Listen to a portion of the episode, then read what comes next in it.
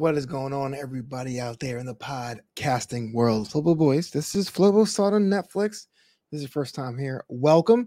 This is the show where I go into the Netflix archives to check out some original content on that platform. I just want to say thank you so much for checking out the show because I know there's a lot of podcasts out there, a lot of recap shows out there, and our show is a little different typically I would have this uh, almost simulcast in the audio version, which you're probably listening to now all over the world and on YouTube at youtube.com slash Boys. But this is kind of like an audio only edition of Flobo's Hot on Netflix. Now, if you want more of this, we have a Patreon, patreon.com slash Flobo Boys. We call it the Boisterous Crew. And every month I release a comedy special version of the show, Salt on Netflix. It's kind of like I rely on my experience as a comedy writer and as a stand-up comedian, writer, performer to really break down some of the comedy specials that are making hay on that platform. Today's episode is another Kevin Hart movie. If you noticed a couple weeks ago, I did uh, The Man from Toronto. I'm not sure if Kevin Hart's on that Adam Sandler deal, but it looks like the platform is turning them out. Me Time is a little different. This one has the buddy comedy formula of uh, Kevin Hart being a straight laced man, being paired up with an over the top uh, wild guy, this time Huck, played by Mark Wahlberg when I think about that formula, I think that's stuff that uh, Kevin Hart and uh, Dwayne Johnson, The Rock, have nailed down. I think of Central Intelligence, which to me wasn't a all-time great comedy, but it was pretty good over the last 10 or 15 years. Me Time is not that. uh, didn't even bother to check the ratings on this one. Uh, I read an article from Variety that called it a, a humorless comedy, and it was a little bit harsh but it's true. And the whole idea of me time, as I understand it, was Kevin Hart plays a dad, uh, Mr. Fisher, that has knows his kids, but he hasn't really ventured out and tries to live. Meanwhile, his wife uh, has the opposite problem, doesn't know her kids at all. So they decided to vacation separately. And that would be a movie.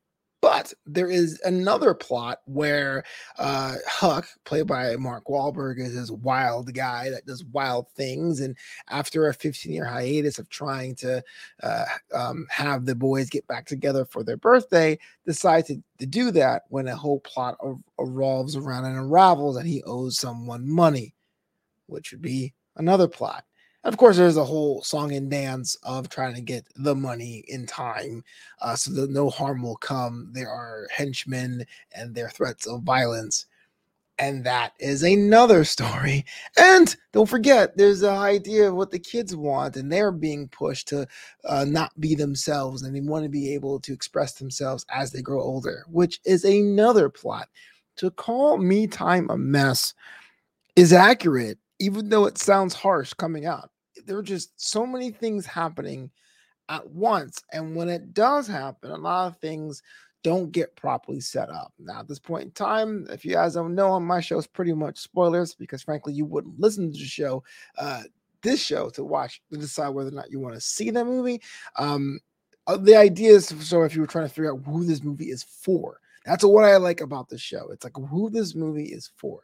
Well, on one hand, it's like a family comedy about the individuality and having time set out for yourself, carve for yourself. The show that is called Me Time. And that is something that is discussed, but it's such a surface level attempt and it kind of gets thrown by the wayside.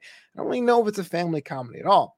It's also rated R because there are uh, threats of violence and injuries and blood and everyone has a potty mouth. So it's not really a family comedy. Kids can't really watch it with their parents. And at the same time, if it's a adult comedy, if it's rated R, there was a lot of opportunities to go further with more act outs or more violent displays or more gross out humor or showing more things and things being implied. It was almost like they just wanted to have enough to tease and not go too far. You know, there is a common trend I have in a lot of these reviews about movies that are good to have playing on the background. I think that's what it's for because there's enough things happening to have you look up from whatever you're doing to see uh, what's transpiring on the screen. But there really isn't so much of a plot uh, or a story because we don't really know what everyone wants. We don't really know what's Huck's intention. That's the character of Mark Wahlberg. We don't really know what Fisher wants. He just goes through scene by scene by scene. And there are better Mark Wahlberg movies. There are better Mark Wahlberg comedies. There's better Kevin Hart comedies. Uh, I think of the the two Jumanjis off the top of my head, uh, or even think like a man. He was in that one too. And if you wanted to go old school with an even deeper cut, the 40 year version, which is the first time I believe that he was in a mainstream comedy role. These are all better times to be had. Um, so I go back to my original question, my original premise. Who is me time for?